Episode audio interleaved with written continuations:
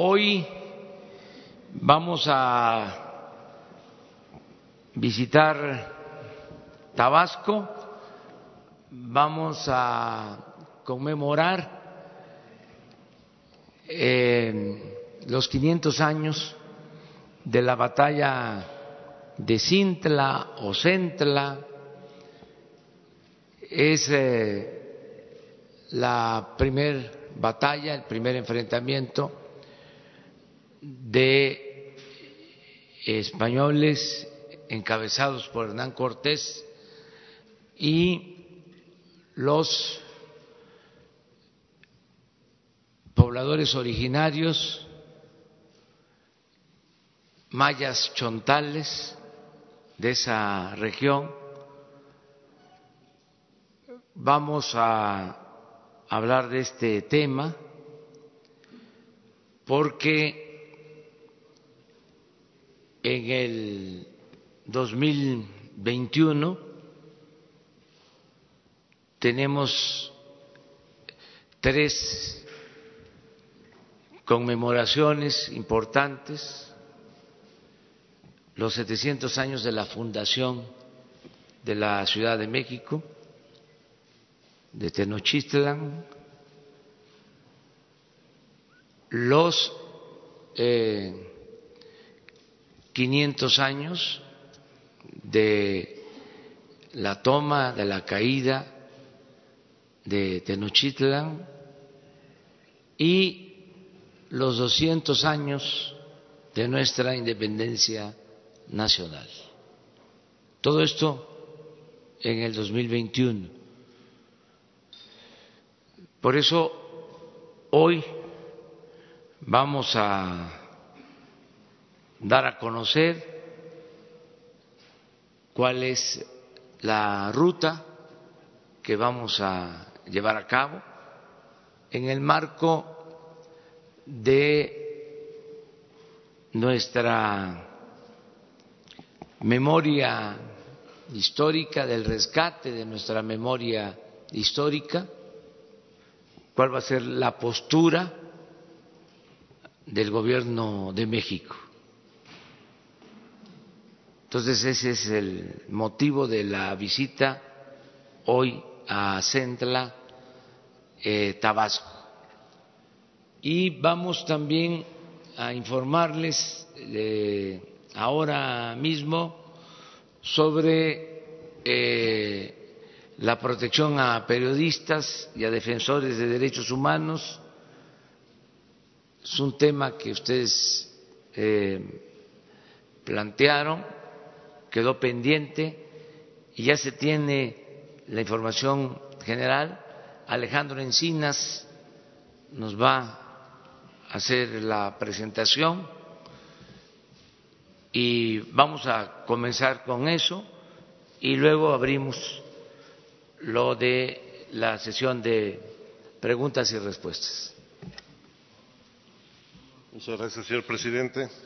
Bueno, como lo ofreció el señor presidente, el día de hoy vamos a dar cuenta de la situación en que se encuentra el mecanismo de protección para las personas defensoras de derechos humanos y periodistas. Como ustedes saben, este mecanismo se creó en julio del 2012 en cumplimiento del artículo primero de la Ley para la Protección de Personas Defensoras de los Derechos Humanos y de Periodistas en esta ley se establece como una responsabilidad del Estado el garantizar la vida, la integridad, libertad y seguridad de todas aquellas personas que en la defensa de los derechos humanos o el ejercicio del periodismo enfrentan una situación de riesgo. Y las medidas que se adoptan en torno a este mecanismo resurgen de una junta de gobierno que está integrada no solamente por representantes del gobierno federal, sino por órganos autónomos y representantes de los propios periodistas y los defensores de los derechos humanos. Yo creo que esto es muy importante destacarlo, porque la Junta de Gobierno, quien es el órgano colegiado de establecer todas las medidas dentro del mecanismo de protección, así como identificar la situación de riesgo en que se encuentran tanto los defensores de derechos humanos como los periodistas, son quienes toman esta decisión. ¿Quién integra esta Junta de Gobierno? son fundamentalmente nueve representantes, tres del gobierno federal la Secretaría de Gobernación, la Secretaría de Seguridad y Protección Ciudadana y la Secretaría de Relaciones Exteriores.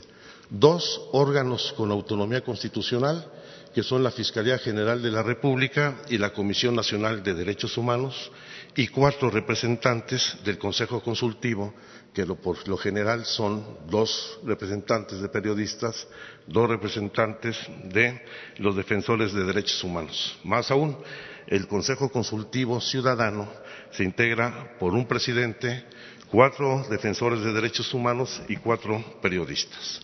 Al mismo tiempo, esta Junta de Gobierno tiene como invitados permanentes con derecho a voz a la Oficina en México del Alta Comisionada de las Naciones Unidas para los Derechos Humanos, a la Conferencia Nacional de Gobernadores, al Poder Judicial de la Federación, al presidente de la Comisión de Derechos Humanos del Senado de la República o al presidente o presidente de la Comisión de Derechos Humanos de la Cámara de Diputados. ¿Cuáles son las medidas que adopta del mecanismo de protección? Son de tres tipos. El primero son las medidas urgentes, que tiene que ver con situaciones de alto riesgo, que implica la evacuación de la persona que se encuentra en situación de riesgo, su reubicación temporal, el que se le asignen escoltas de cuerpos especializados, que se protejan los inmuebles en los que se encuentran y todas aquellas medidas que se requieran para salvaguardar su vida, integridad y libertad de las y los beneficiarios. El segundo tipo de medidas de protección son las vinculadas a, cuestiones tecnológicas y físicas que va desde la entrega de botones de asistencia con aplicación de localización, equipo celular, radio o telefonía satelital, la instalación de cámaras, cerraduras, luces, otras medidas de seguridad en las instalaciones donde laboren o donde estén viviendo, el que se les otorguen chalecos antibalas, detector de metales, automóviles y todas aquellas que se requieran para salvaguardar su integridad.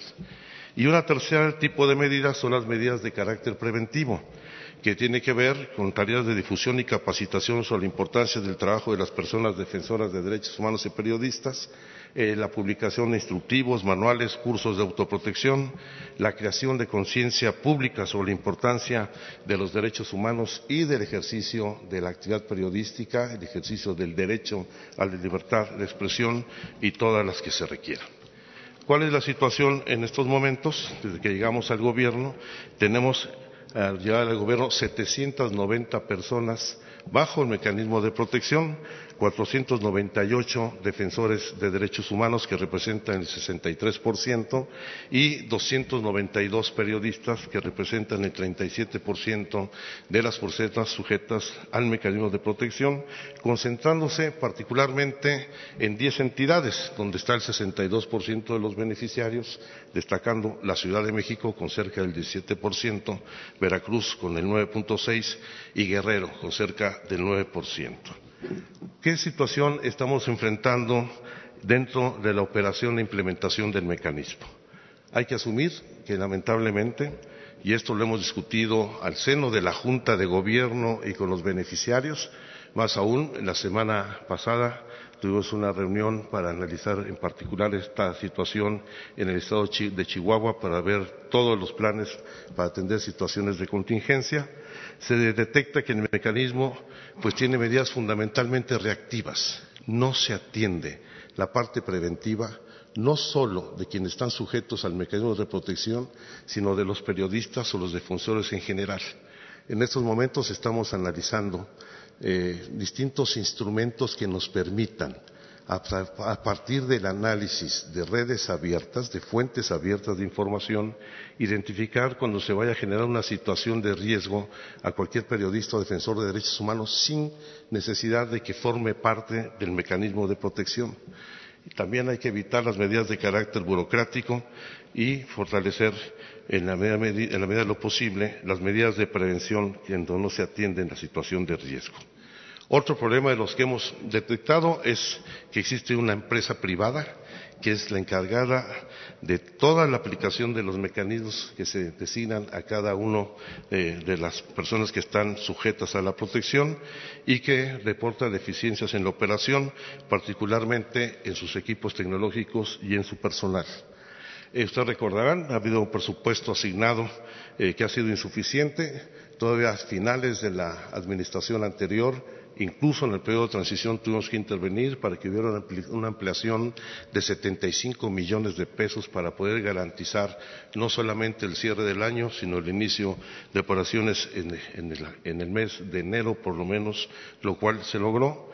Hay que analizar los protocolos de análisis de riesgo, se necesita calificar particularmente a las personas encargadas de realizar la evaluación de riesgo de las personas que solicitan su ingreso al mecanismo y mejorar los mecanismos de coordinación entre el gobierno federal y las entidades federativas, donde si bien eh, ha habido instrumentos y mecanismos de coordinación todavía son insuficientes. Voy a ponerles un ejemplo, uno de los más cuestionados, de la situación que guardan algunas de las medidas y particularmente tiene que ver con el uso de los 792 botones de asistencia que actualmente se encuentran activos para periodistas y defensores de derechos humanos, donde como pueden ver, de los 792 botones, más, bueno, 209 de los usuarios tienen apagado durante más de 150 días al año el botón.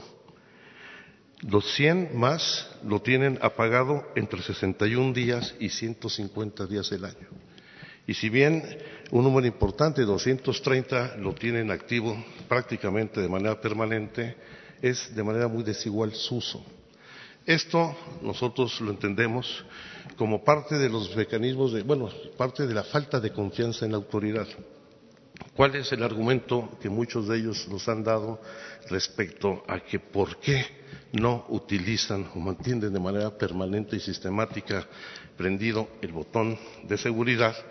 Es que dicen que no quieren que la autoridad sepa dónde se encuentra que es un tema de fondo, no es un asunto solamente de falta de credibilidad.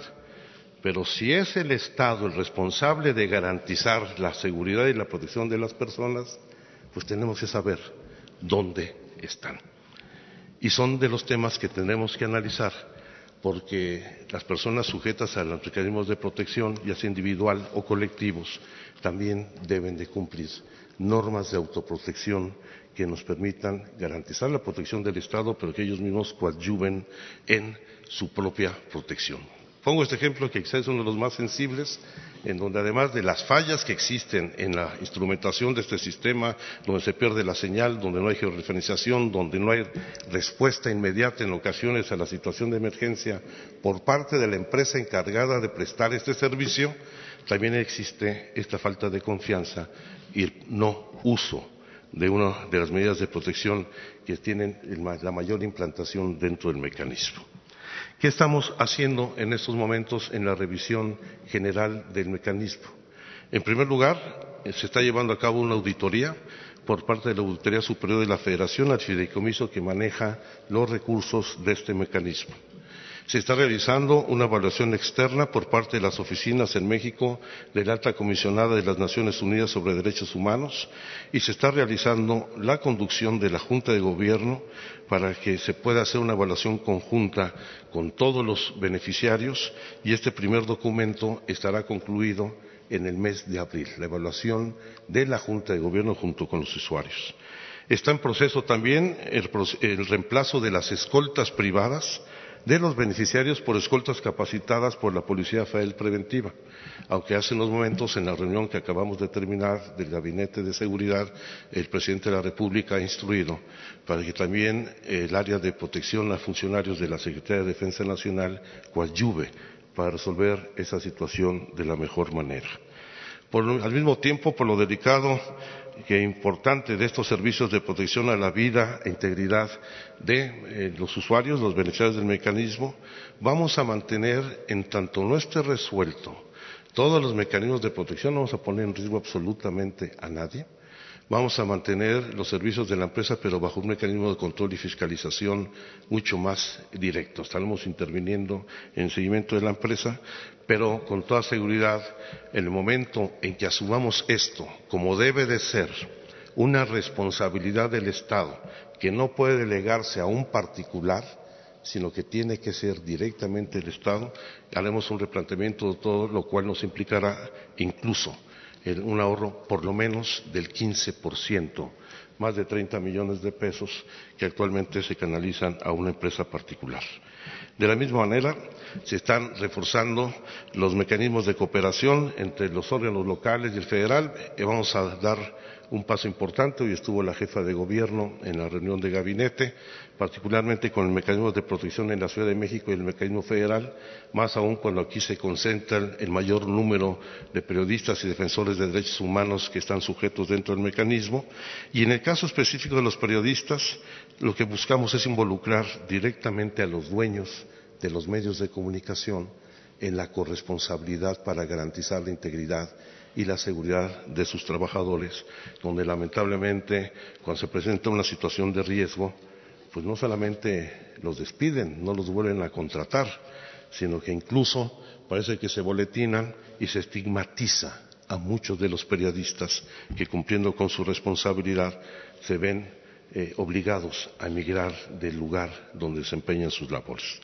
Y finalmente, por supuesto, vamos a, promover una mayor cooperación internacional para favorecer la operación del mecanismo. En eso estamos trabajando con la Agencia de los Estados Unidos para el Desarrollo Internacional, lo que es USAID. Estamos trabajando con la Unión Europea, con la Embajada Británica, con las distintas agencias de la Organización de Naciones Unidas y, en particular, con los mecanismos de protección a defensores de derechos humanos en Colombia, Honduras y Guatemala y con toda seguridad, en la medida que se ha venido incrementando a cerca de 20% más el número de solicitudes para eh, incorporar este mecanismo tanto a defensores de derechos humanos como a periodistas, se va a requerir de un incremento presupuestal que pretendemos cubrir de manera muy importante con eh, la eliminación del contrato, que es, oneroso y que eh, con ello tendremos recursos suficientes para la protección. Lamentablemente, desde el primero de diciembre al día de hoy, hemos tenido pues la pérdida de vidas eh, de eh, periodistas y defensores de derechos humanos. Eh, en el caso específico de los periodistas, tenemos registrados seis homicidios a partir del primero de diciembre, de los cuales solamente una de las personas, el caso de Rafael Murúa Manríquez en Baja California Sur, estaba bajo la protección del mecanismo los otros cinco no estaban dentro de la protección del mecanismo y de estos seis casos, cuatro ya fueron identificados y detenidos los presuntos responsables del homicidio. Y en el caso de defensores de derechos humanos, creo que esa lámina sí está, porque no la habían incorporado en la presentación, ya está.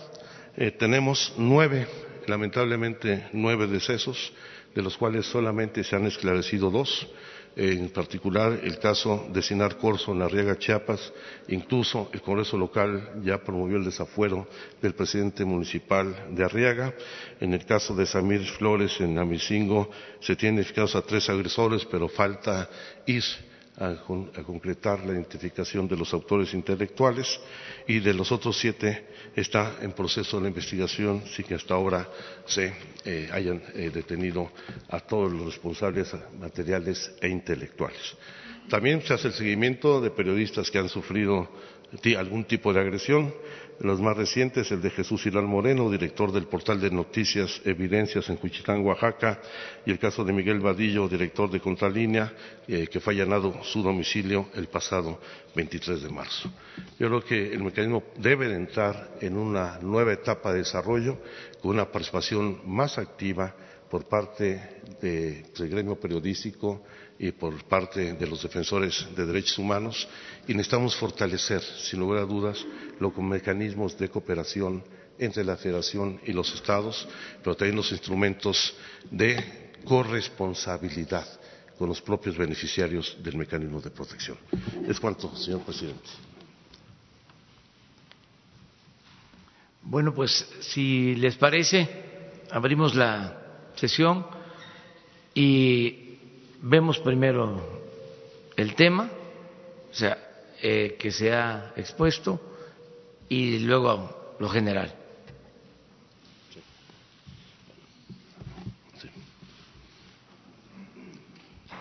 Buenos días, Felipe Fierro de Chihuahua, de tiempo.com.mx.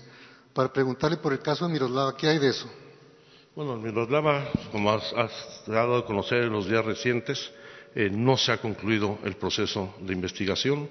Ahí hay limitaciones por parte de la actividad de la Fiscalía en el Estado de Chihuahua. Eh, por supuesto que debe haber coadyuvancia por parte de la Fiscalía General de la República y está en el pleno desarrollo del proceso, del desarrollo del proceso judicial. Bueno, eso es un asunto que debe resolver el gobierno del Estado de Chihuahua para desahogar de manera plena eh, esta situación y fundamentalmente la detención de los responsables que tienen plenamente Pero concretamente, ¿qué es lo que falta? Pues que concrete toda la pesquisa, todo el proceso judicial para su desahogo. Pero el gobierno federal no está interviniendo en el caso. Estamos haciendo el seguimiento. Hay que recordar que la Fiscalía General ahora es un órgano autónomo. En lo que corresponde al mecanismo se está haciendo el seguimiento para que se cumplimente toda la carpeta de investigación. Pero la Fiscalía de Chihuahua no es autónoma. Yo creo que no, pero si es un Estado distinto, nosotros no podemos intervenir directamente con ella. ¿Pero entonces ustedes tienen el caso o no lo tienen ustedes? No lo tiene el gobierno federal, no está en el mecanismo, está en el ámbito del gobierno del Estado. ¿Y qué es lo que sigue ahí? ¿Van a esperar o qué va a pasar? El fiscal general de la República podrá tomar la determinación en cuanto a la atracción plena de esta investigación. Gracias. Uno y uno. Eh, buenos días, licenciado Encinas, licenciado López Obrador. Eh, Humberto Padget de Ciro por la mañana de Grupo Fórmula.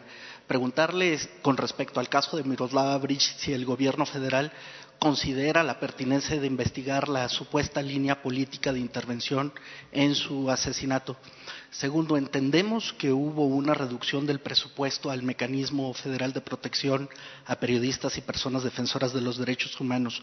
¿De cuánto fue esa reducción y qué la justifica dado el caso en que se encuentra el, el actual estado en que se encuentra la seguridad de los periodistas en México?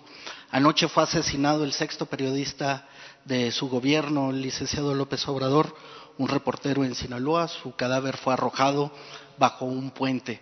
Yo quisiera preguntarle con todo respeto, usted decía antes de ser presidente que eh, el insulto desde el poder es una amenaza. La recurrencia de llamar a la prensa que es crítica de usted como fifi o conservadora no favorece el mal estado de las cosas ya de por sí muy descompuestas en el país? Muchas gracias. Respecto a la primera pregunta, nosotros tenemos claro que todas las líneas de investigación, el caso de Miroslava Beach, deben ser desahogadas. Ninguna debe quedar pendiente, independiente de que la motivación sea política o en un atentado contra el ejercicio de la libertad de expresión. En segundo lugar, no hubo un decremento del presupuesto. Estoy hablando que hubo incluso una ampliación, requerimos una este, ampliación de 75 millones de, pesos respecto al presupuesto que se asignó al mecanismo el año pasado y los 207 millones de pesos que hoy actualmente eh, se van a ejercer están justamente en el umbral de los recursos que se asignaron para el 2019. O sea, no hay disminución.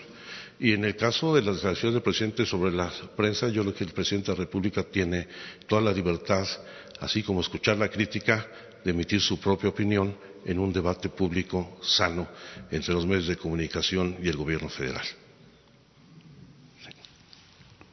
Hola, buenos días. Marta Obeso de esferanoticias.com. Este, es una realidad que en México están asesinando periodistas. Esta presentación del plan de protección a periodistas me suena un poco resignación del gobierno actual. Y yo quisiera saber si no tiene presidente de la República contemplado en su sexenio hacer un ataque frontal contra todas esas personas que están matando periodistas en México. Y licenciado Encinas, yo quisiera saber si tienen ustedes ubicados quiénes son los que están matando a los periodistas, el narcotráfico, los narcopolíticos, y si usted pudiera decirnos a los periodistas de quiénes nos tenemos que proteger. Gracias. Aquí no hay resignación alguna, por el contrario, hay un compromiso puntual de enfrentar y encarar este problema y garantizar el libre ejercicio de la profesión periodística y el derecho a la libertad de expresión. Y vamos a asumir plenamente nuestra responsabilidad. ¿Quiénes son los responsables? Lamentablemente, como usted mismo señala, hay desde gente vinculada a los grupos delictivos e incluso autoridades de distintos órdenes de gobierno. Y el primer paso para acabar con esa situación es acabar con la impunidad Por eso es tan importante el esclarecimiento que se han hecho ya de algunos de los homicidios contra periodistas y proceder justamente a su castigo. No solamente se trata de acabar con la impunidad, sino, como lo señalé en mi primera intervención, fortalecer las tareas de carácter preventivo. Necesitamos no solamente que se nos informe por parte de los periodistas o defensores de derechos humanos cuando consideren que existe una situación de riesgo, sino nosotros debemos de prever y esto es algo novedoso que estamos impulsando, la identificación de situaciones de riesgo a través de fuentes abiertas o de redes sociales, donde existen ya instrumentos tecnológicos que nos permiten actuar con anticipación. Y, por supuesto, no va a haber impunidad en este tema. Hay que proteger, no, no tiene que protegerse de nadie, el Estado debe garantizar su seguridad. Bueno, los dos, uno yo no sé. Gracias. Eh, ¿Tendrá el histórico eh, del 2012 a la fecha de cuántos casos han sido resueltos en el caso específico de los periodistas? Y por otro lado, ¿este mecanismo en verdad sí sirve o no sirve, subsecretario? O sea, usted, pues la verdad yo le pediría muchísima, muchísima sensatez porque las estadísticas, los números que estamos escuchando reflejan otra cosa. ¿Qué pasó para que la Ciudad de México se convirtiera en uno de los lugares más peligrosos para crecer el periodismo. Antes escuchábamos eh, Tamaulipas, ¿no? El propio Nuevo León, Sonora, Coahuila, no se diga, la tierra de los desaparecidos. ¿Por qué se ubica la Ciudad de México? ¿Qué pasó en ese mapa criminal? Gracias. Sí, por supuesto que tenemos la estadística. Luego pedir al ingeniero Mastachi se las haga llegar. Existe la estadística puntual de todos los registros desde el inicio del mecanismo. No traigo aquí en la memoria todos los datos, pero se lo haremos llegar. En segundo lugar, efectivamente, dentro de la revisión del mecanismo hace falta hacer un replanteamiento de su propio diseño. Creo que es muy importante que la mayor parte de los integrantes de la Junta de Gobierno quien es el órgano que toma las decisiones no sea el gobierno federal. De los nueve integrantes, cuatro son defensores de derechos humanos y periodistas. Dos son órganos autónomos, la Fiscalía General y la Comisión Nacional de Derechos Humanos, y solamente hay tres representantes del gobierno federal. Con lo cual, implica una visión y una óptica distinta y que debe garantizarnos la seguridad. Sin embargo, pues estamos viendo que esta composición no es suficiente. Sí creo que es necesario hacer una revisión de la ley en donde se fortalezcan los instrumentos que permitan que el Estado intervenga con mayor firmeza en los temas vinculados con este mecanismo. Y serán temas que llevaremos a la Junta de Gobierno y que seguramente se debatirán muy pronto en el Congreso de la Unión. ¿Qué pasó en la Ciudad de México? Creo que aquí se conjugan dos fenómenos Evidentemente, hay que asumir que el gobierno anterior hubo un debilitamiento de las tareas de seguridad y también de protección a los periodistas y defensores de derechos humanos. En segundo lugar, que fue un polo de atracción para la reubicación de muchas de las personas dentro del mecanismo. Por eso también es tan alta la concentración de personas sujetas al mecanismo en la Ciudad de México, porque son la gente que lamentablemente tuvo que emigrar de su lugar de origen hacia la ciudad, que es lo que también detona este incremento. Buenos, días, señor presidente. Eh, licenciado Encinas, Omar Caballero de Noticieros HOTV. Una simple pregunta. ¿Cómo van a evitar que eh, los defensores de derechos humanos eh, pierdan la vida? pues precisamente a causa de, querer dañar la, la, imagen del presidente de la República. La mayoría de los adversarios que tiene el presidente han buscado la forma de dañarlo eh, consecuentemente durante estos últimos días. Y bueno, el caso de Samir es uno que sonó bastante fuerte y que tenía la intención precisamente de dañar al presidente por la situación de, la termoeléctrica. Nosotros como autoridad no podemos partir de una hipótesis de esa naturaleza. Nosotros tenemos que garantizar la protección de todas las personas y en este caso específico de los protectores de derechos humanos y de periodistas. Y para eso es el fortalecimiento de todas las instituciones públicas. Estoy convencido que en este replanteamiento de las estrategias de, seguridad y de protección a los ciudadanos, la Guardia Nacional va a permitir tener una mayor eficacia y capacidad de respuesta para enfrentar esa situación. Pero no queremos solamente quedarnos en la parte reactiva. Lo más importante es la parte preventiva para identificar oportunamente la situación de riesgo en que se puedan encontrar. Ahí atrás. Ella, por favor. Buen día. Erika Ramírez de la revista Contralínea. Subsecretario, quisiera saber si se está contemplando la judicialización del ejercicio periodístico en este mecanismo, ya que vemos que muchos periodistas están enfrentando demandas por parte de, eh, del Estado mismo y esto mina el trabajo periodístico. Por supuesto que el mecanismo no pretende judicializar el ejercicio de un derecho por el contrario, el mecanismo debe garantizar la protección y, parte de esa protección es en caso de que hubiera alguna persecución judicial en el ejercicio de la labor periodística o la defensa de los derechos humanos, el mecanismo debe dar la asesoría jurídica y la protección para evitar una este, acción de esta naturaleza por parte de cualquier tipo de autoridad. Buenos días, presidente, subsecretario, buenos días, compañeros, buenos días. Eduardo Martínez, corresponsal de Telesur. Eh, subsecretario, usted hablaba de involucrar a los dueños de los medios de comunicación en este tema del mecanismo para la protección. Hemos visto cómo muchos comunicadores, cuando son asesinados, quedan en el olvido también desde los medios en los que trabajan y también hay cierta eh, desprotección, por decirlo de alguna manera, hacia los periodistas cuando van a algunas coberturas o algunas zonas de riesgo. ¿Cuál es el mecanismo que ustedes estarían buscando para involucrar precisamente a los dueños que además Además, dicho sea de paso, también hemos estado viendo ahora despidos masivos en algunos medios de comunicación y esa situación se está agravando día tras día. Gracias. En realidad no debería haber ninguna disposición específica para que los propietarios o concesionarios de los medios de comunicación garantizaran los derechos laborales de sus trabajadores. Lamentablemente, en el caso del gremio periodístico, ni se paga el salario profesional, ni se tiene empleo permanente, la figura del freelance o del outsourcing es la que predomina.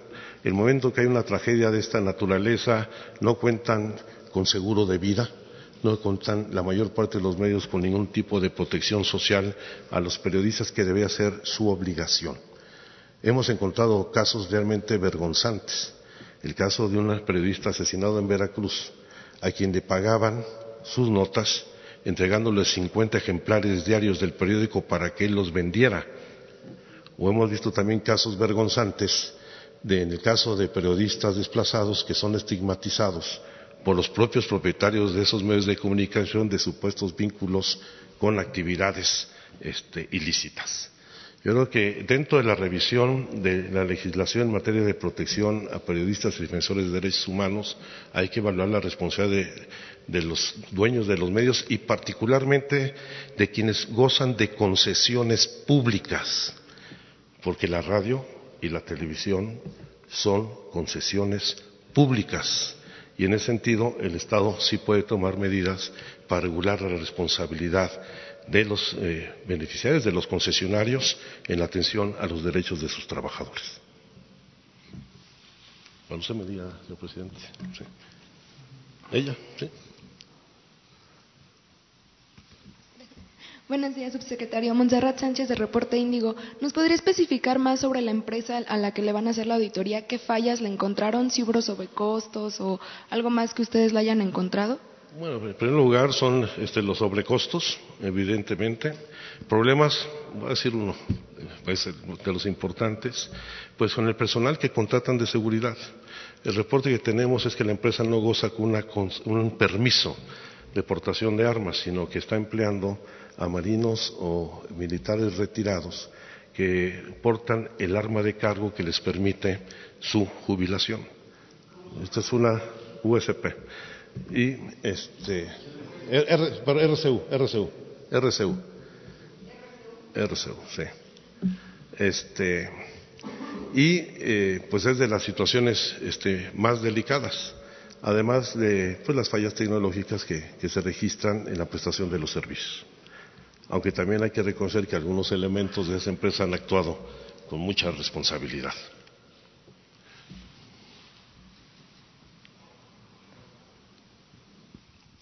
Gracias, buenos días. Eh, Primero, eh, subsecretario, que nos aclarara el porcentaje en los casos de, que se tiene registrado. Seguramente usted tiene la radiografía de los hechos. ¿Qué porcentaje de, los casos de periodistas asesinados tienen que ver con autoridades? ¿Qué, ¿Qué porcentaje tiene que ver con cuestiones personales y con grupos criminales, si lo tiene? No lo tengo aquí a la mano, se los vamos a hacer llegar.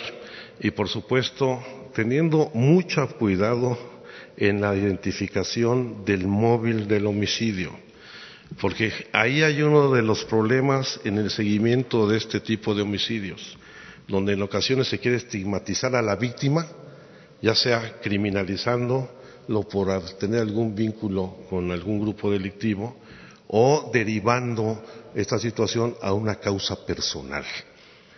Y yo creo que eso hay que analizarlo con mucho detenimiento y nosotros no vamos a ser parte de, ese proceso de estigmatización de las víctimas. Quienes, quienes nos hemos enfrentado desafortunadamente en los últimos meses a estas situaciones de riesgo, eh, hemos eh, detectado que el mecanismo no sirve. Eh, en el mecanismo no hay comunicación, no hay seguimiento, no hay acompañamiento, no hay defensoría. El gobierno federal contempla eh, desaparecer este mecanismo y quizás crear otra figura, otra herramienta que sí sea responsabilidad del actual gobierno para que no se achaque lo que pasa a un mecanismo que no sirve y que sea el propio gobierno actual el que se responsabilice de los casos? Ya lo dije con toda claridad. Por supuesto que no vamos a desaparecer un mecanismo de esta naturaleza en tanto exista una situación de riesgo en el ejercicio de estas actividades, pero sí requiere un rediseño e incluso, lo dije, una reforma a la ley para fortalecer las facultades, atribuciones y mecanismos de intervención del Estado mexicano. Usted me dice, señor presidente. Muchas gracias. Esteban Durán, de Vanguardia Veracruz. Independientemente de esta protección que pueda ofrecer el Estado a quienes se dedican a las investigaciones respecto al crimen organizado, yo creo que también es muy importante dar protección a todos quienes laboramos en un medio porque eh, la mayoría, bueno, no sé si la mayoría de los propietarios abusan de nosotros, abusan de nuestras condiciones y abusan de la necesidad que tenemos nosotros de un trabajo. E inclusive engañan a las autoridades también, ¿por qué? Porque ellos dicen que pagan sus impuestos, pagan el seguro social, etcétera, cuando es mentira eso, y a nosotros igualmente nos engañan y quedamos completamente desprotegidos con la falta de seguridad social. Aquí sí es muy importante recalcar que esto debe de ser y que debe de ser ya de inmediato, porque muchos de los compañeros que aquí nos encontramos laboramos desde la mañana hasta ya muy noche, cuando los propietarios siempre nos dan una, una mísera cantidad por ese, por ese trabajo.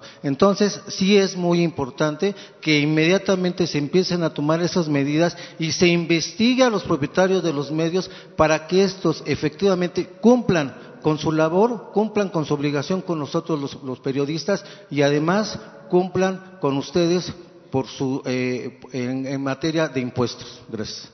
Estoy de acuerdo.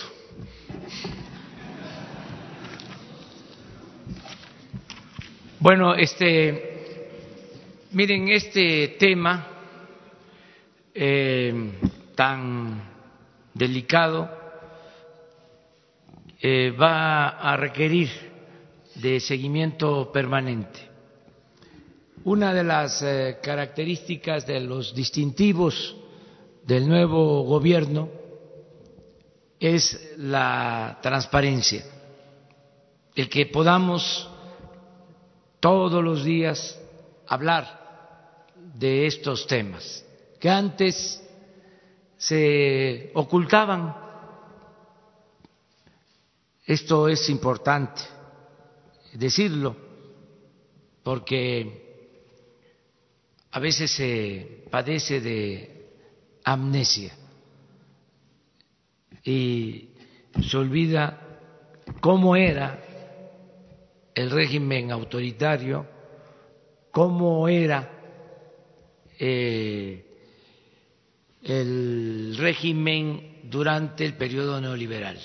Estos temas prácticamente no les interesaba o salían al paso solo para simular de que tenían que atenderlos, para hablar con claridad.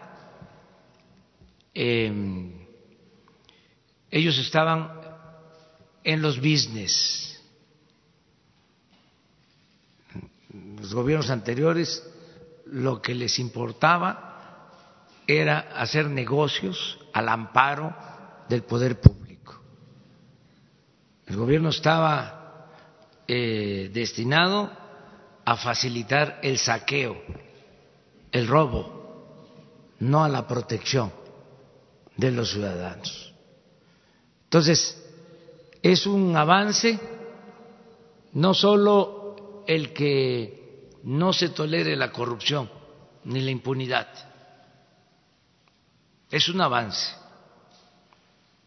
que no se tolere de arriba eh, hacia abajo la corrupción y la impunidad, que no haya complicidades. Y es un avance muy importante el que no haya silencio cómplice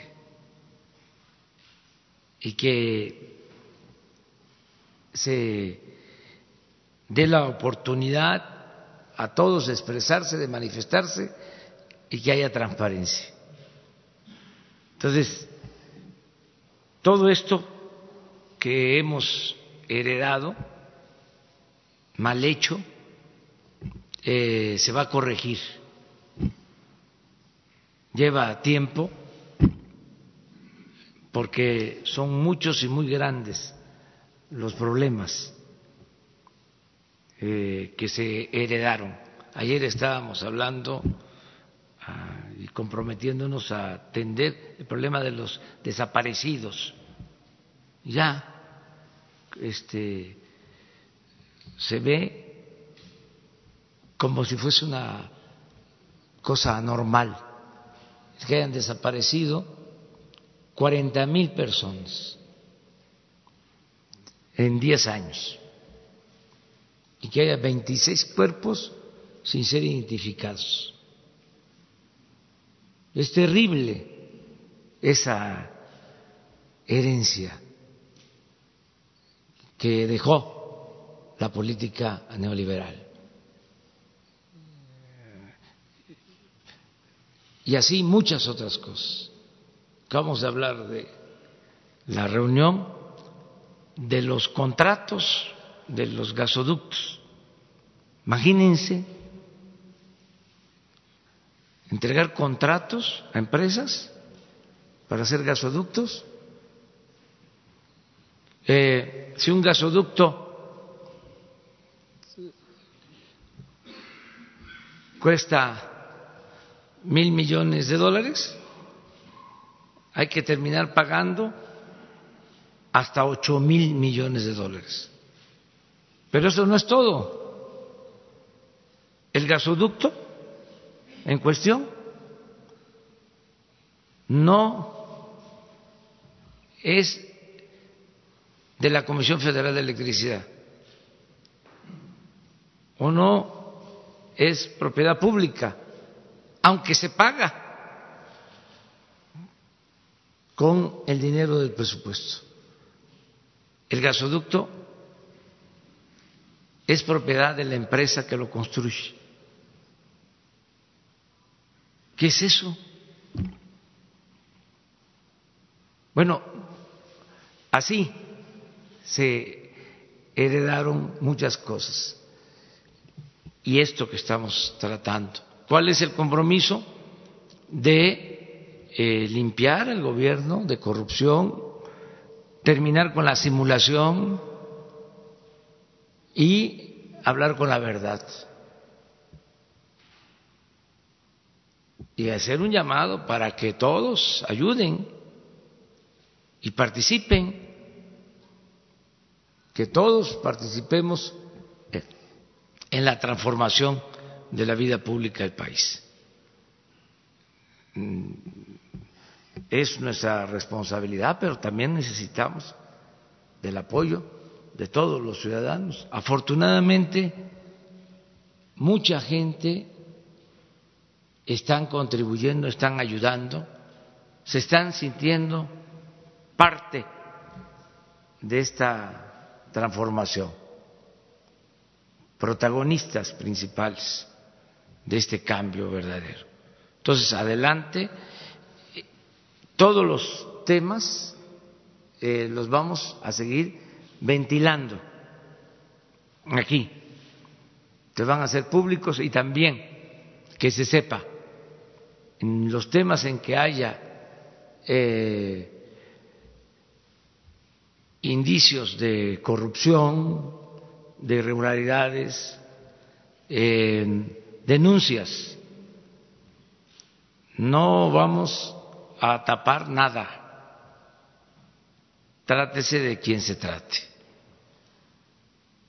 Ya eh, todas las dependencias, eh, la Secretaría de la Función Pública, eh, también la Oficina de Inteligencia Financiera de la Secretaría de Hacienda, la Consejería Jurídica, tienen instrucciones de eh, presentar denuncias ante la Fiscalía General, que es la instancia autónoma para eh, investigar, sancionar, castigar a responsables de delitos. Entonces, esa es la eh, indicación que tienen y no vamos a tapar nada para que quede esto muy claro.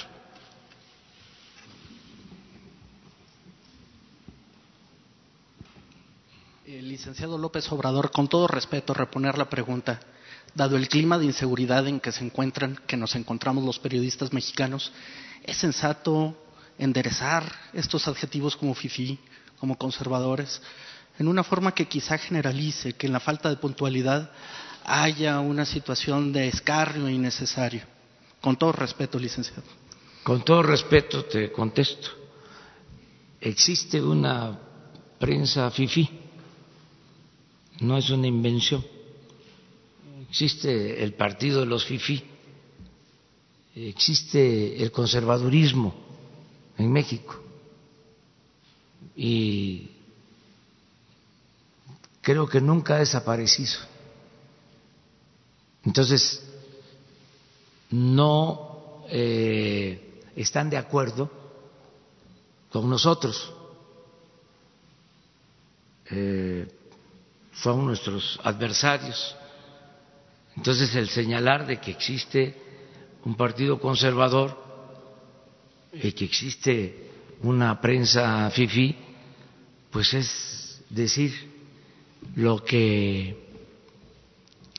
considero real, no es una invención y es parte de la democracia el que podamos ejercer todos nuestros derechos a manifestarnos con libertad y con respeto. Eso es lo que este, te puedo contestar. O sea, no eh, me voy a quedar callado ante la hipocresía del conservadurismo, porque los conservadores, los FIFI, tienen como doctrina, y podría decir su única doctrina, es la hipocresía. Entonces, este, ya basta de simulación, fuera máscaras existe un partido conservador, están molestos con nosotros, querían seguir manteniendo este régimen de injusticias, de corrupción, de privilegios, querían que continuara el saqueo en el país y la gente dijo, basta, eh, aprobó que se lleven a cabo los cambios, las transformaciones, y ellos eh, no se resignan, porque además, eh, como conservadores, son partidarios de mantener el statu quo. Y tienen además el derecho y la libertad de defender su postura, de actuar como conservadores. Entonces yo no les niego eh, ningún derecho, no les estamos limitando ninguna libertad, solo pues este decirlo si la prensa FIFI eh, todos los días, un día sí y el otro también, se dedican a cuestionar y a veces a calumniarnos todos los días como sistema, porque hay una línea editorial en contra nuestra, no este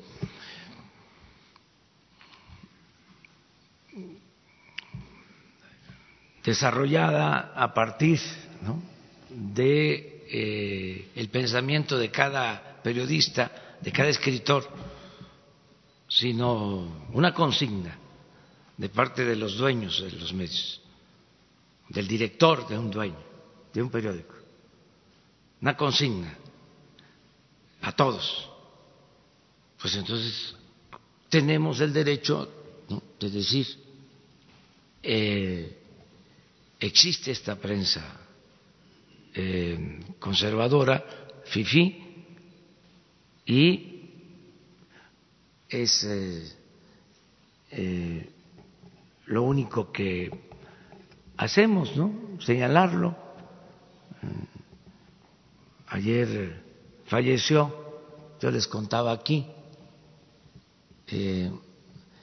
un dirigente magisterial de Oaxaca, que expreso mis condolencias a sus familiares, a sus amigos, a sus compañeros, que fue vilipendiado, calumniado por esa prensa.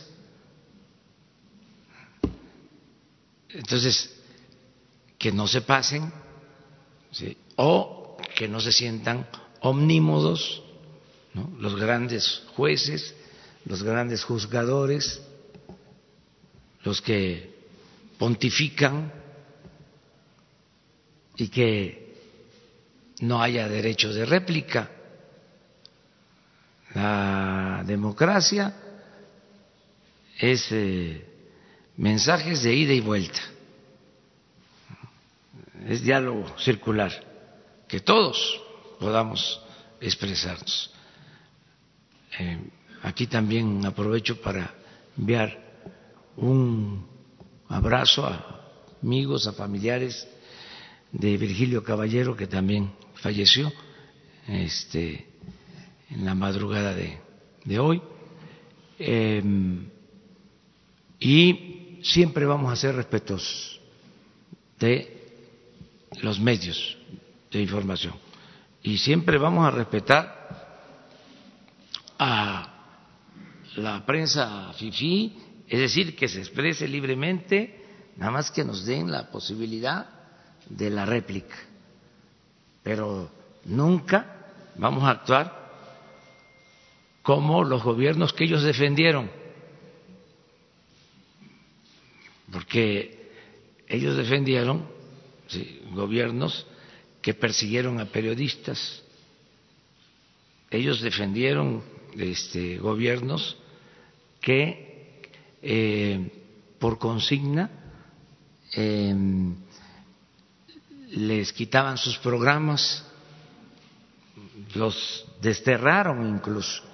El caso de Gutiérrez Vivó y esa prensa FIFI se quedó callada, actuó con un silencio cómplice.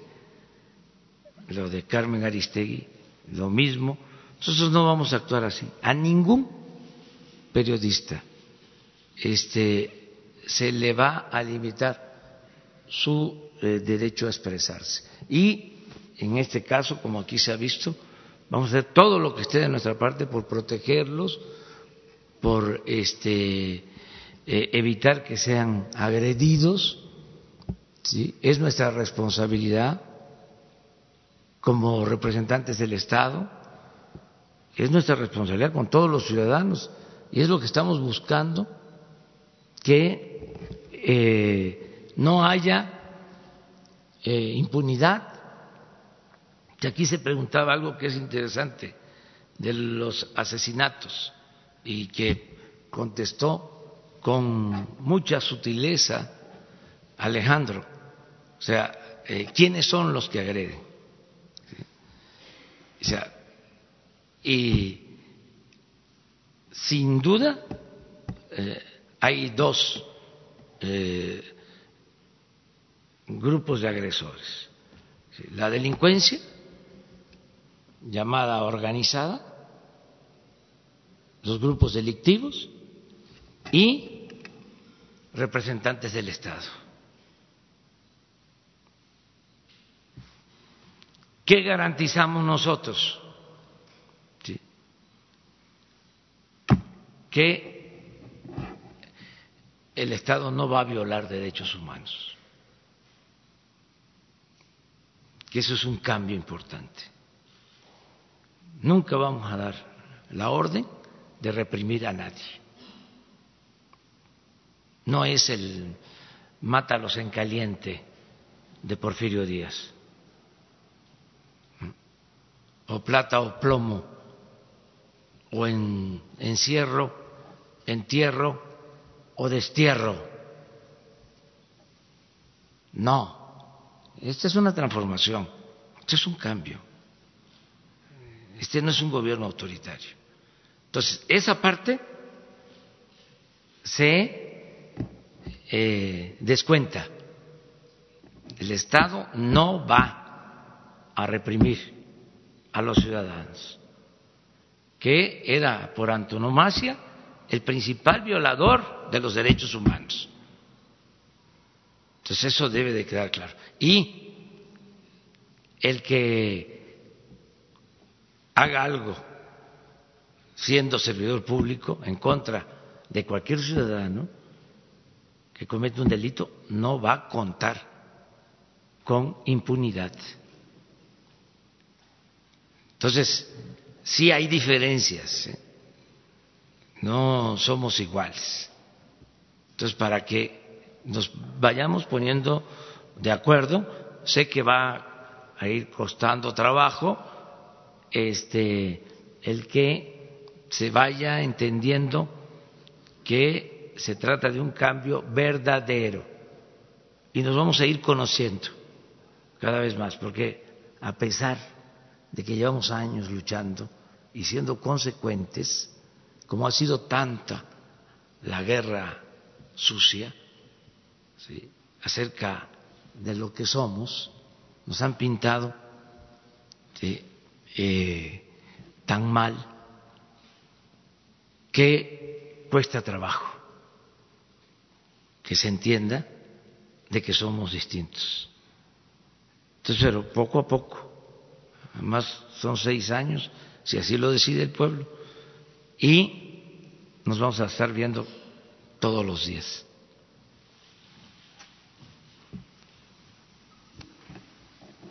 Buenos días, presidente. Buenos días, subsecretario Encinas. Shaila Rosagel, de Grupo Gili, El Imparcial de Sonora, La Crónica de Mexicali y Frontera de Tijuana. Presidente, el sábado, durante el 25 aniversario de la muerte de Luis Donaldo Colosio, eh, su hijo Luis Donaldo Colosio Riojas eh, nos dijo en entrevista que no espera nada del sistema de justicia mexicano en relación a llegar a la verdad eh, sobre lo que le sucedió a su papá. le queremos preguntar qué dice a esto de lo que nos comenta Luis Donaldo y si ya leyó la carta de los padres de aburto que le entregaron el, viernes y si existe la posibilidad de reabrir el caso Colosio. Y otra nada más, eh, el 31 de marzo inician las, campañas a gobernador en, Baja California y Puebla y pues nos gustaría saber qué postura va a tomar su gobierno en relación a los comicios locales y las campañas que inician eh, también en abril. Muchas gracias. Bueno, este, acerca de las campañas, eh, nuestra postura es que no haya injerencia del gobierno. Otro cambio. No ando presumiendo, ¿eh? nada más puntualizando, subrayando, para que este, se tome nota. Cero intervención del gobierno en los procesos electorales. Elecciones limpias y libres. Nada de utilización del gobierno para favorecer a candidatos o partidos. Nada de utilizar el presupuesto público como se hacía para favorecer a candidatos y partidos. Nada de entregar migajas, frijol con gorgojo a cambio de votos. Nada de dar instrucciones a organismos encargados de organizar las elecciones para favorecer a candidatos o partidos. Democracia. Y eh, ya eh, entra en vigor la reforma constitucional para castigar a quienes cometan fraude electoral. Y ya es delito grave. Y ya existe la Fiscalía Electoral para que haya elecciones limpias y libres, se termine con el acarreo, con la manipulación, con el tráfico, con la pobreza de la gente eh, yo he tomado la decisión de no ir durante la campaña a esos estados. Y quiero que los ciudadanos eh, libremente se manifiesten, se expresen y decidan este, por qué partido y por qué candidato van a votar. No eh, tenemos preferencias, no tenemos partidos, eh, eh, queremos respetar la voluntad libre de los ciudadanos. Em, voy a estar precisamente porque van a iniciar las campañas, ya a Puebla ya no regreso, ya fui, solamente que hubiese una cuestión de emergencia, que espero no suceda, pero no iría hasta después de las elecciones. Y en el caso de Baja California, voy a estar pasado mañana. Adelanté el viaje, tenía pensado ir en diez días, porque necesitamos hacer allá una reunión del Gabinete de Seguridad para evaluar lo que está pasando, sobre todo en Tijuana.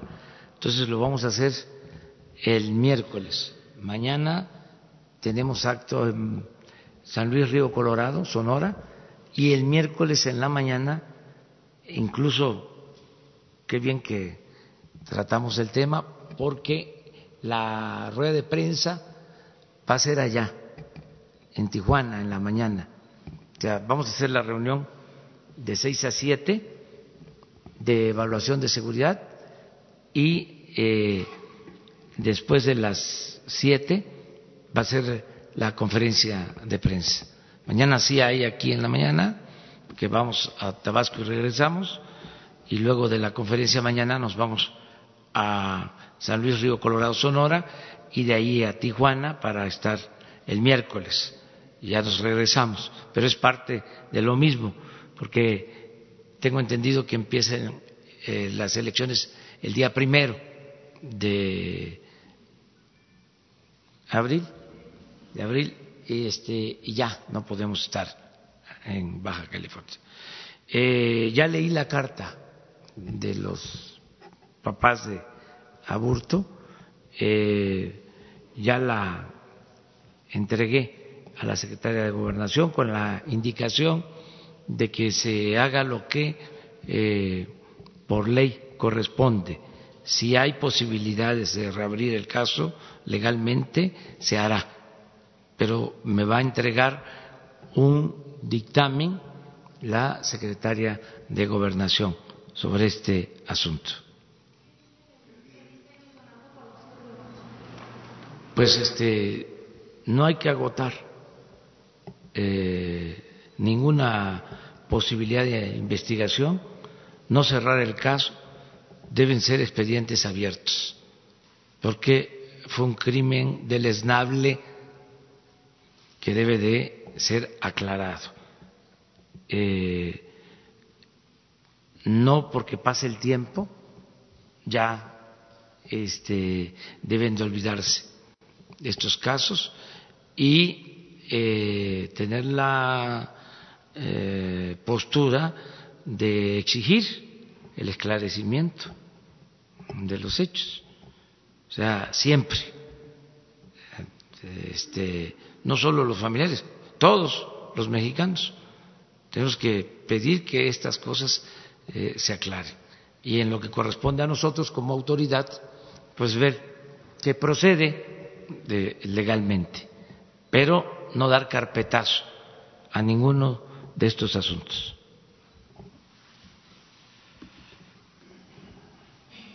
Presidente, buenos días. Secretario, buenos días. Marco Antonio Olvera, corresponsal de Radio Latino California aquí en México. Presidente, si no me equivoco, usted en días recientes había dicho que las personas que utilizaban o que eran atendidos en el Seguro Popular que desapareció a la llegada de su gobierno, recibirían atención médica en el IMSS y en el IMSSTE.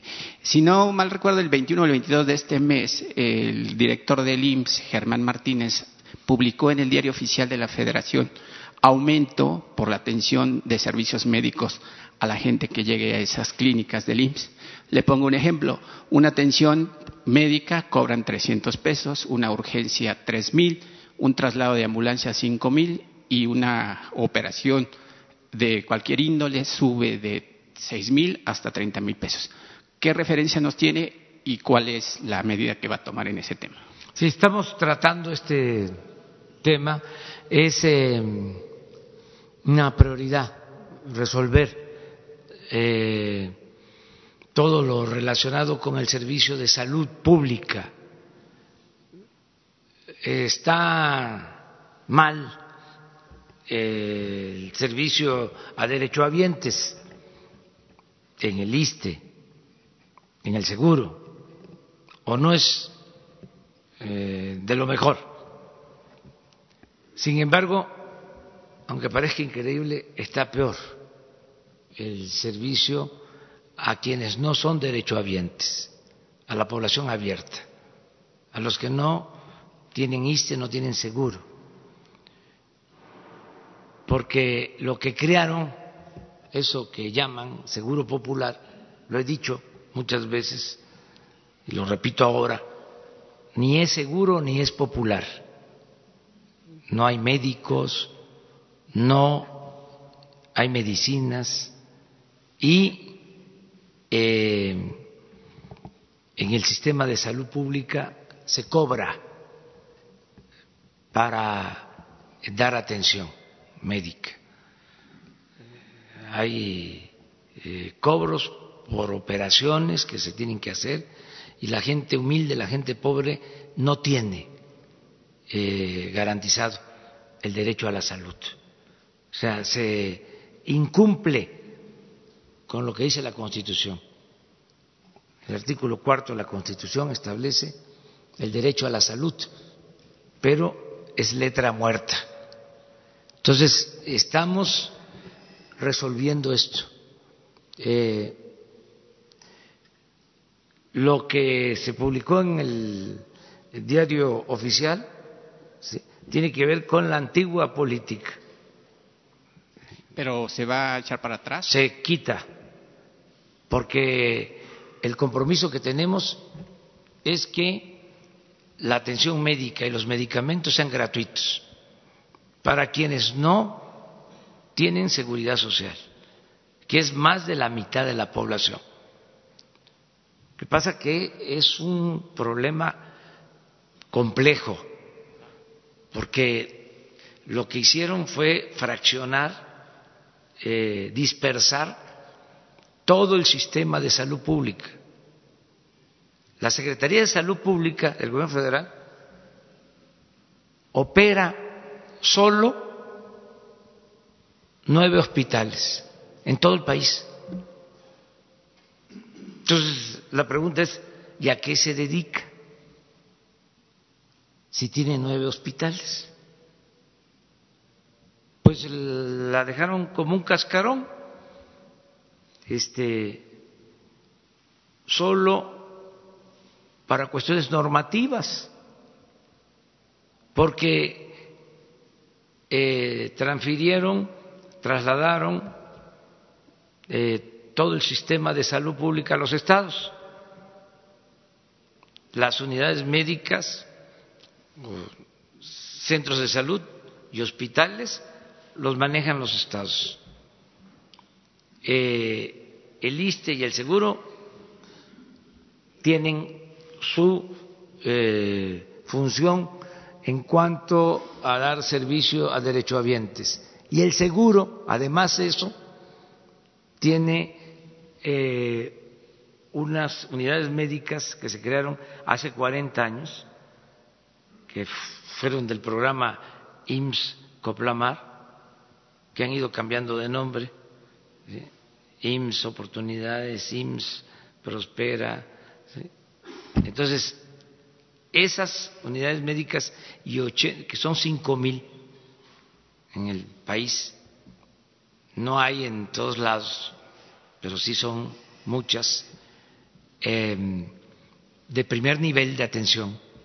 Para tener una idea, en total son 20 mil eh, centros de salud o unidades médicas, lo que es el primer nivel de atención. De esas 20 mil, 5 mil son del seguro, de este sistema de atención a población abierta. Y arriba de esas 5 mil hay 80 hospitales del seguro, también del mismo sistema. En estos eh, casos es en los que eh, posiblemente estén eh, asignando estas cuotas de pago por este servicio.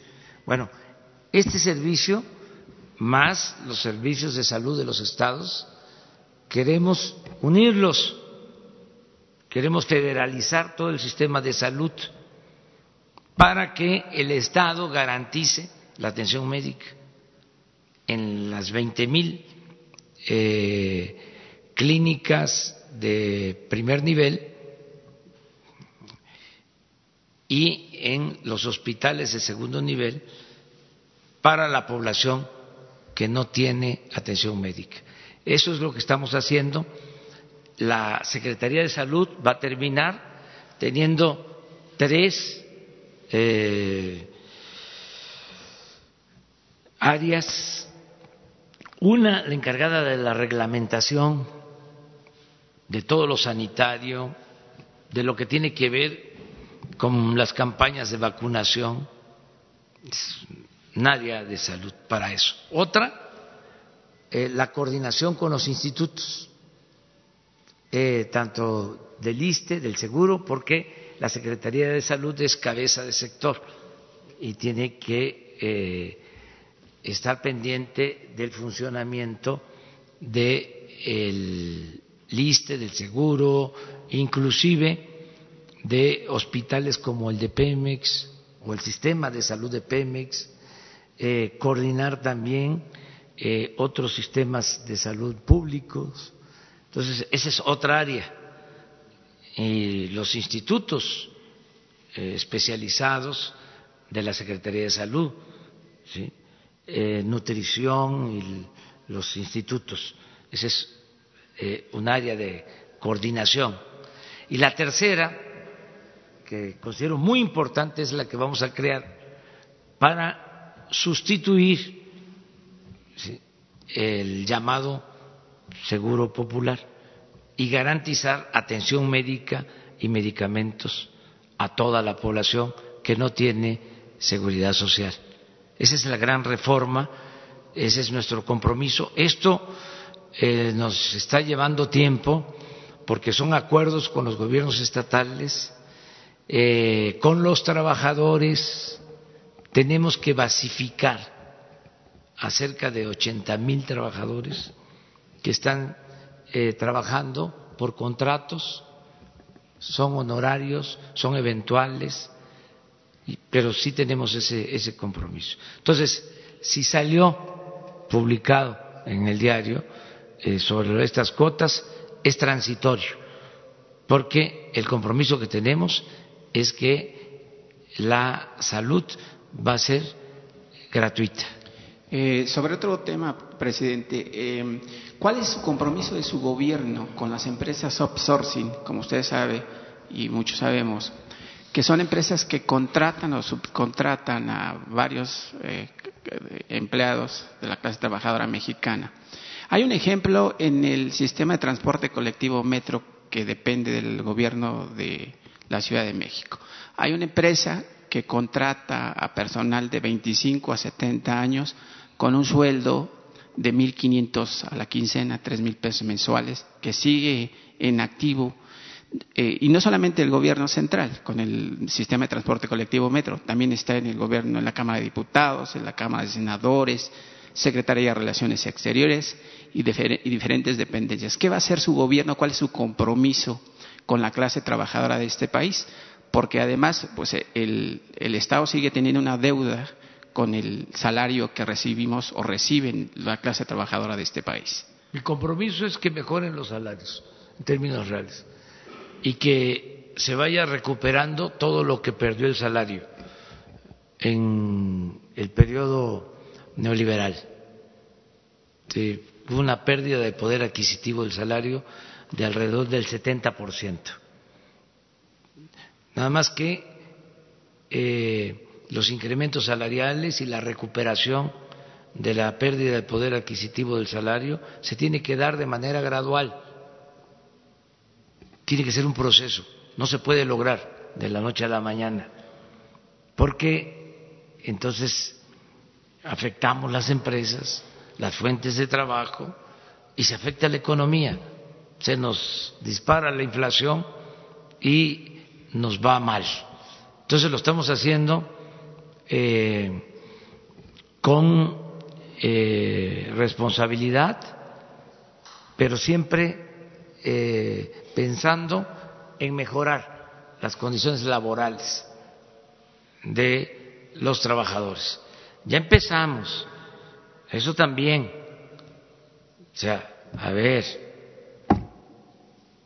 no es para presumir, pero en 36 años Nunca había aumentado el salario mínimo como este año. Nunca. A ver, tecnócratas, a ver, prensa fifi, a ver, este, si mañana sale la gráfica, ¿sí? De los aumentos del salario en los últimos 36 años. La quiero ver a ocho columnas es mucho pedir. Este, bueno, y en la frontera al doble el aumento del salario. Y en los contratos que están haciendo también hay aumentos al salario. Yo quisiera que fuese más, pero no podemos, no podemos eh, afectar eh, la economía de las empresas, tenemos que cuidar también eh, a las empresas. Entonces, ese es un compromiso. Otro compromiso es no permitir eh, sobreexplotación de los trabajadores eh, y garantizar salarios justos. Eso lo tenemos que hacer. Eh, no seguir apostando a la subcontratación, que eso eh, prevaleció durante el periodo neoliberal. ¿sí? este, se cundió de esas empresas, el gobierno. Bueno, al grado, ayer lo decía, imagínense, 50 mil eh, elementos de la policía contratados para cuidar las instalaciones del gobierno.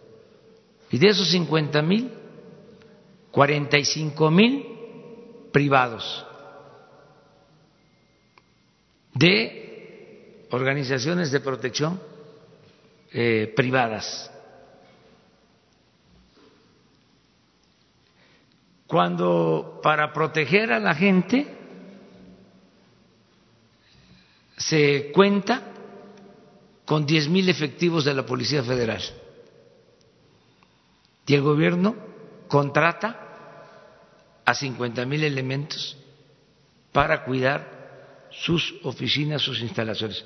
Estamos en una revisión si existen este, esos elementos, dónde están, qué están haciendo, cuánto están cobrando, porque es de dominio público de que se crearon empresas vinculadas con políticos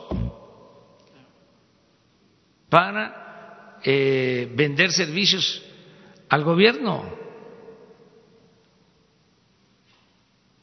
Eso seguramente mañana lo va también a dar a conocer la prensa FIFI. O sea, cuáles fueron las empresas que se crearon no solo en el sexenio pasado, porque también la prensa FIFI eh, tiene sus simpatías ¿no? partidistas. Entonces, eh, le echaron todo, ¿no? le echaron toda la culpa. No estoy defendiendo, pero al gobierno pasado. Y para atrás este, se olvidaron de hacer cuestionamientos, de hacer críticas. Y es todo el periodo neoliberal. Son 36 años.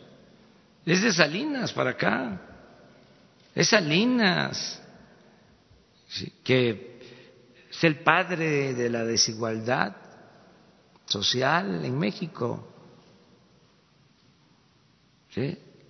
Es el que más polarizó, el que eh, creó la nueva oligarquía,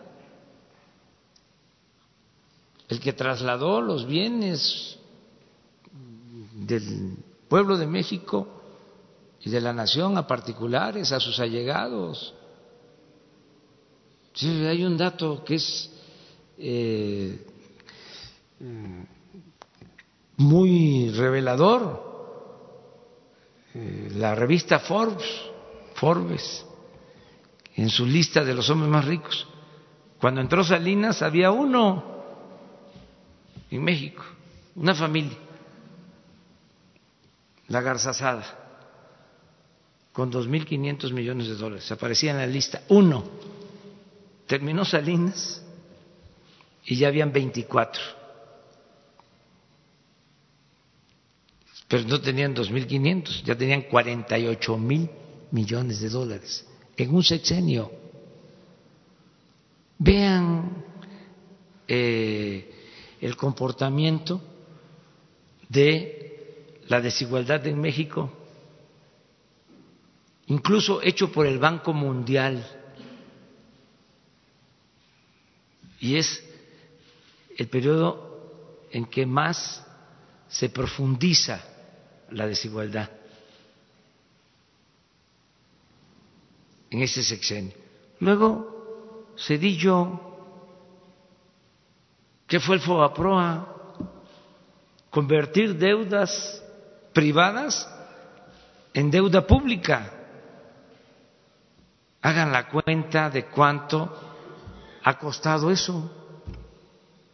Todavía se sigue pagando año con año 40, 50 mil millones de pesos del presupuesto solo para pagar intereses del FOBAPROA. Cuando eh, iban a llevar a cabo este rescate, ¿por qué no se rescató primero, no, al pueblo? ¿Por qué se rescató a los de mero arriba? Bueno, Cedillo informó que iba a costar el rescate 110 mil millones de pesos y ha costado dos billones. ¿Y saben qué? Para los FIFI y para los conservadores fue un buen presidente.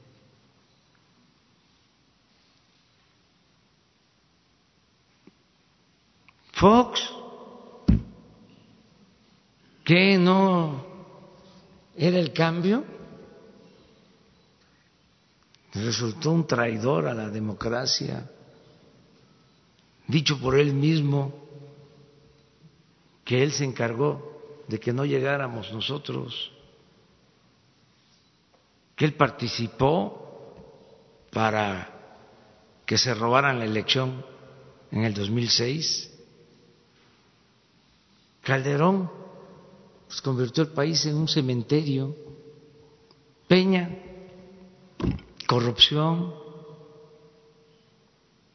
Entonces, eso es lo que enfrentamos.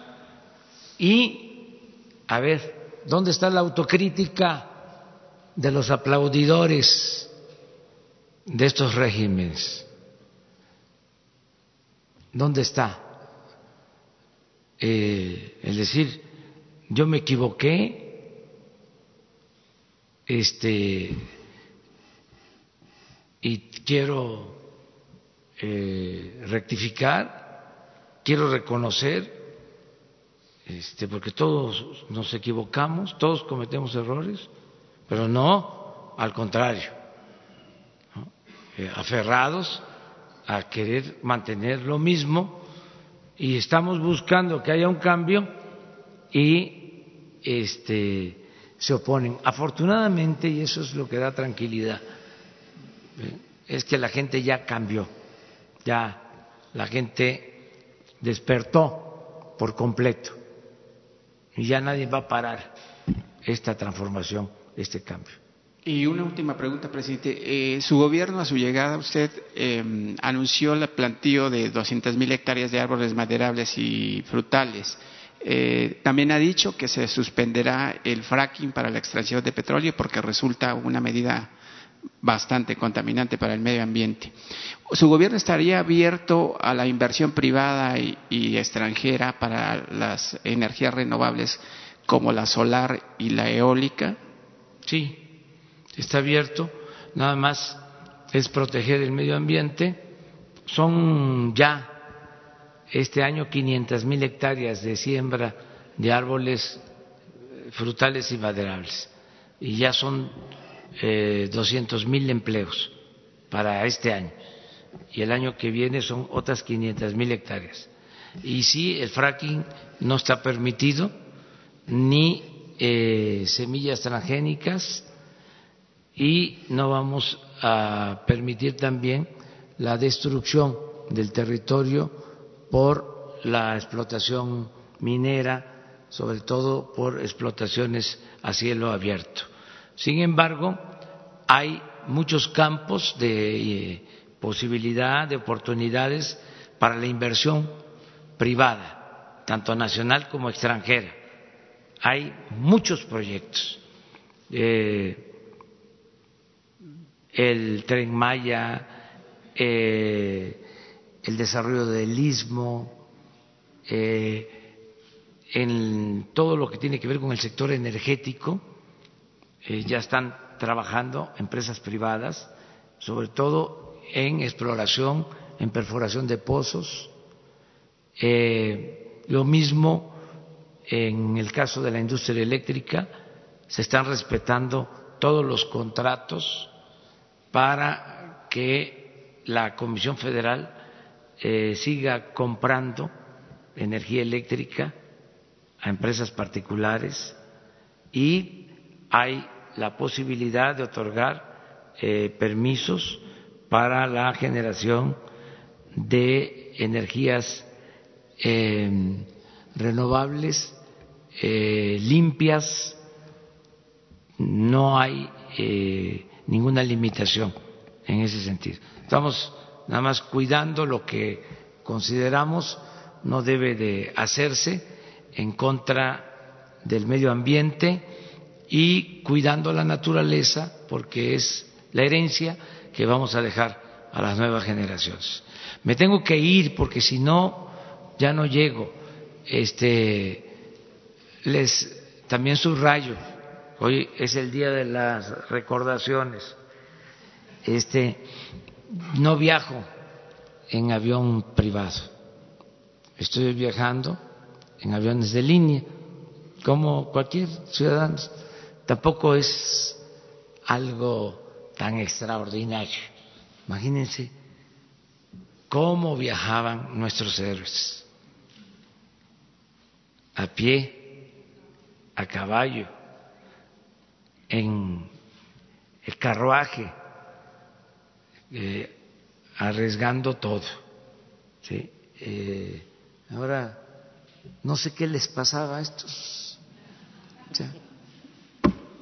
imagínense subirse un avión, que es así, con este espacio. No tanto, pero sí como unos 25 metros ¿no? de ancho por 70 de largo, para 280 pasajeros. Ir ahí, 20, un restaurante con este alcoba.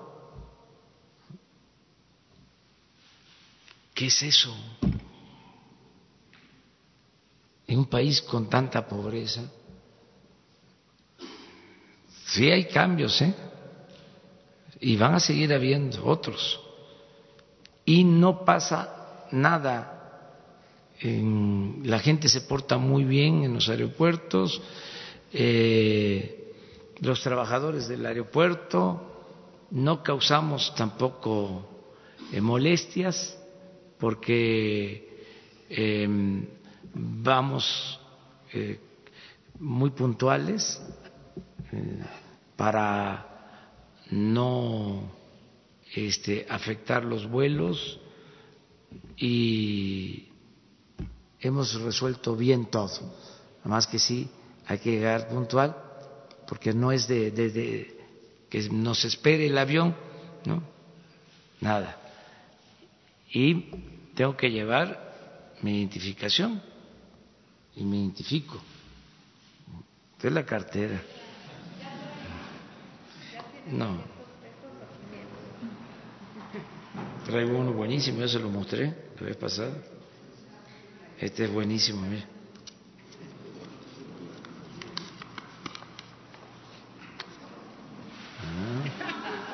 Ah. Este es válido. Tengo otros. Pero lo que quiero mostrarles